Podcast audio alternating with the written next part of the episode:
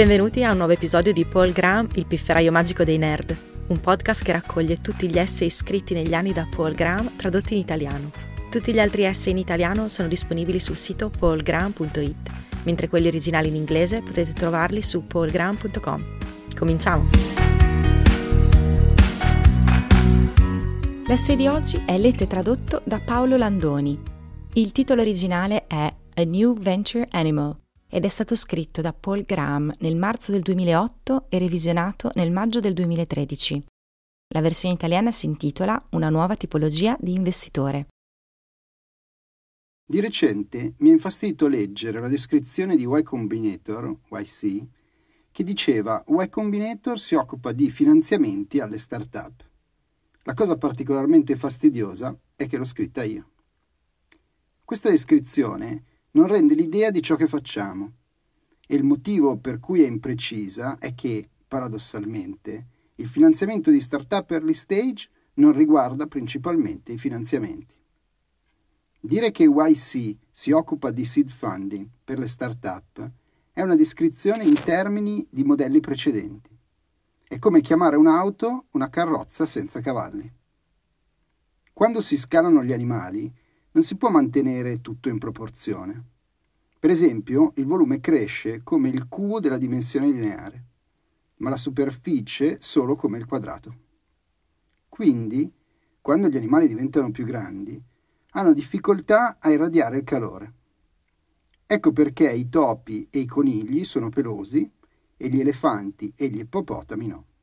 Non si può creare un topo ridimensionando un elefante. YC rappresenta un nuovo tipo di animale, più piccolo, tanto più piccolo che tutte le regole sono diverse. Prima di noi, la maggior parte delle aziende che finanziavano le start-up erano fondi di venture capital. In genere i VC finanziano società in fase più avanzata rispetto a noi e forniscono così tanto denaro che, anche se le altre cose che fanno possono essere molto preziose, non è così impreciso considerare i VC come fonti di denaro. I buoni VC sono smart money, soldi intelligenti, ma sono comunque soldi. Tutti i buoni investitori forniscono una combinazione di denaro e aiuto, ma queste componenti scalano in modo diverso, proprio come il volume e la superficie. Gli investitori late stage forniscono enormi quantità di denaro e un aiuto relativamente scarso. Quando un'azienda che sta per essere quotata in borsa ottiene un round mezzanino di 50 milioni di dollari, l'accordo tende a riguardare quasi esclusivamente il denaro. Man mano che si procede nel processo di finanziamento del capitale di rischio, il rapporto tra aiuto e denaro aumenta, perché le aziende in fase iniziale hanno esigenze diverse. Le aziende in fase iniziale hanno bisogno di meno denaro perché sono più piccole e meno costose da gestire ma hanno bisogno di più aiuto perché la loro vita è veramente precaria. Pertanto, quando i VC effettuano un round di serie A per, ad esempio, 2 milioni di dollari, in genere si aspettano di offrire una quantità significativa di aiuto insieme al denaro. Y Combinator occupa l'estremità più iniziale dello spettro.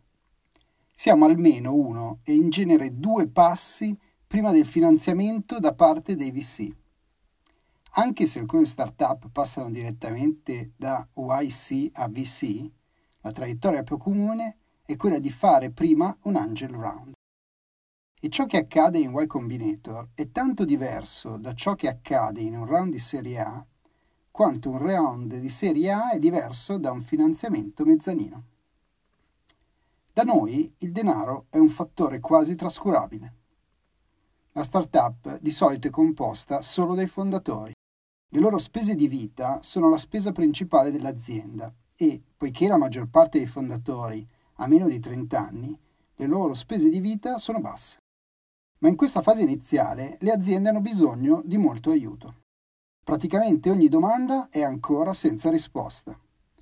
Alcune aziende che abbiamo finanziato lavorano sul loro software da un anno o più, ma altre non hanno ancora deciso su cosa lavorare o addirittura chi dovrebbero essere i fondatori. Quando i PR e i giornalisti raccontano la storia delle start-up dopo che sono diventate grandi, sottovalutano sempre l'incertezza degli inizi. non sono deliberatamente fuorvianti. Quando si guarda un'azienda come Google, è difficile immaginare che un tempo potesse essere piccola e indifesa. Certo, a un certo punto erano solo due ragazzi in un garage, ma anche allora la loro grandezza era assicurata e tutto ciò che dovevano fare era andare avanti lungo i binari del destino. Non è così. Molte start-up con inizi altrettanto promettenti finiscono per fallire. Google ha un tale slancio che sarebbe difficile per chiunque fermarla. Ma all'inizio sarebbe bastato che due dipendenti di Google si fossero concentrati sulle cose sbagliate per sei mesi e l'azienda sarebbe potuta morire. Sappiamo, perché ci siamo passati, quanto siano vulnerabili le start-up nelle prime fasi. Curiosamente, è per questo che i fondatori tendono a diventare così ricchi. La ricompensa è sempre proporzionale al rischio e le start-up in fase iniziale sono estremamente rischiose. Quello che facciamo davvero a Y Combinator è far sì che le start-up vengano lanciate in modo corretto. Una delle tante metafore che si possono usare per YC è una catapulta a vapore su una portaerei. Noi facciamo decollare le start-up, a malapena, ma abbastanza da permettere loro di accelerare velocemente. Quando si lanciano gli aerei, questi devono essere preparati correttamente, altrimenti si lanciano solo proiettili. Devono puntare dritto lungo il ponte le ali devono essere regolate correttamente. I motori devono essere alla massima potenza. Il pilota deve essere pronto. Questo è il tipo di problemi di cui ci occupiamo. Dopo aver finanziato le start-up, lavoriamo a stretto contatto con loro per tre mesi, tanto da insistere che si trasferiscano dove siamo noi. In questi tre mesi ci assicuriamo che tutto sia pronto per il lancio. Se ci sono tensioni tra i cofondatori, li aiutiamo a risolverle. Prepariamo tutti i documenti in modo corretto per evitare brutte sorprese in seguito. Se i fondatori non sono sicuri su cosa focalizzarsi inizialmente, cerchiamo di capirlo. Se c'è un ostacolo proprio davanti a loro, cerchiamo di rimuoverlo o di spostare la startup di lato. L'obiettivo è quello di eliminare ogni distrazione in modo che i fondatori possano utilizzare il tempo a loro disposizione per costruire o finire di costruire qualcosa di straordinario. E poi, verso la fine dei tre mesi, premiamo il pulsante della catapulta a vapore sotto forma di Demo Day, in cui il gruppo di startup si presenta praticamente a tutti gli investitori della Silicon Valley. Il lancio di aziende non è identico al lancio di prodotti. Anche se dedichiamo molto tempo alle strategie di lancio per i prodotti, ci sono alcune cose che richiedono troppo tempo per essere costruite perché una startup possa lanciarle prima di raccogliere il prossimo round di finanziamento. Molte delle startup più promettenti che abbiamo finanziato non hanno ancora lanciato i loro prodotti, ma sono decisamente lanciate come aziende. Nella fase iniziale, le startup non solo hanno più domande a cui rispondere, ma tendono a essere domande di tipo diverso. Nelle start-up in fase avanzata, le domande riguardano gli accordi, le assunzioni o l'organizzazione. Nella fase iniziale tendono a riguardare la tecnologia e il design. Che cosa creare? Questo è il primo problema da risolvere. Ecco perché il nostro motto è crea qualcosa che la gente vuole. Questa è sempre una buona cosa da fare per le aziende ma è ancora più importante all'inizio, perché stabilisce i limiti per tutte le altre questioni. Chi assumere, quanti soldi raccogliere, come presentarsi al mercato, tutto dipende da ciò che si crea. Poiché i primi problemi riguardano soprattutto la tecnologia e il design, per fare ciò che facciamo probabilmente è necessario essere degli hacker. Sebbene alcuni VC abbiano una formazione tecnica, non ne conosco nessuno che scriva ancora codice. Le loro competenze sono per lo più di tipo aziendale, come è giusto che sia, perché è il tipo di competenza di cui si ha bisogno nella fase tra il Series A e, se si è fortunati, l'IPO. Siamo così diversi dai VC che siamo davvero un altro tipo di animale. Possiamo affermare che i fondatori stanno meglio grazie a questo nuovo tipo di investitore? Sono abbastanza sicuro che la risposta sia sì, perché YC è una versione migliorata di quello che è successo alla nostra startup e il nostro caso non era atipico. Abbiamo avviato via web con 10.000 dollari di seed capital da parte del nostro amico Julian.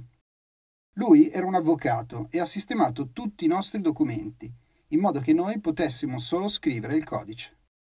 Abbiamo trascorso tre mesi a costruire la versione 1, che abbiamo poi presentato agli investitori per raccogliere altri fondi. Suona familiare, vero?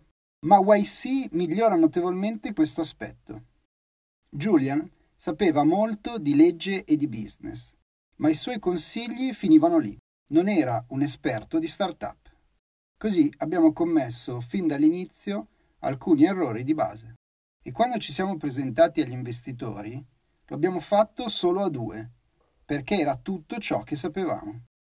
Se avessimo avuto a disposizione le persone che siamo ora per incoraggiarci e consigliarci e il Demo Day a cui presentarci, saremmo stati messi molto meglio. Probabilmente avremmo potuto raccogliere fondi a una valutazione da 3 a 5 volte superiore a quella che abbiamo ottenuto. Se prendiamo il 7% di un'azienda che finanziamo, i fondatori devono fare solo il 7,5% in più nel loro successivo round di finanziamento per ottenere un vantaggio netto. Noi ci riusciamo di sicuro. Quindi da chi viene il nostro 7%? Se i fondatori sono in attivo, non è da loro che proviene. Quindi viene dagli investitori della fase successiva? Beh, alla fine pagano di più. Ma credo che paghino di più perché l'azienda ha un valore maggiore e non è un problema per gli investitori in fase avanzata. I rendimenti di un fondo di VC dipendono dalla qualità delle aziende in cui investono non da quanto economicamente possono acquistare azioni in esse. Se quello che facciamo è utile, perché nessuno l'ha fatto prima? Le risposte sono due. La prima è che lo si faceva già prima, ma in modo disordinato e su scala ridotta. Prima di noi, il seed funding proveniva principalmente da singoli angel investor. Larry e Sergey, per esempio, hanno ottenuto il loro seed funding da Andy Bechtolsheim, uno dei fondatori di Sun. E, poiché si trattava di un esperto di startup, probabilmente ha dato loro consigli utili. Ma raccogliere denaro dagli angel investors è un gioco rischioso. Per la maggior parte di loro si tratta di un'attività secondaria, quindi fanno solo una manciata di operazioni all'anno e non dedicano molto tempo alle start-up in cui investono. E sono difficili da raggiungere perché non vogliono che start-up a caso li assillino con i loro business plan. I ragazzi di Google sono stati fortunati perché conoscevano qualcuno che conosceva Bechtolsheim.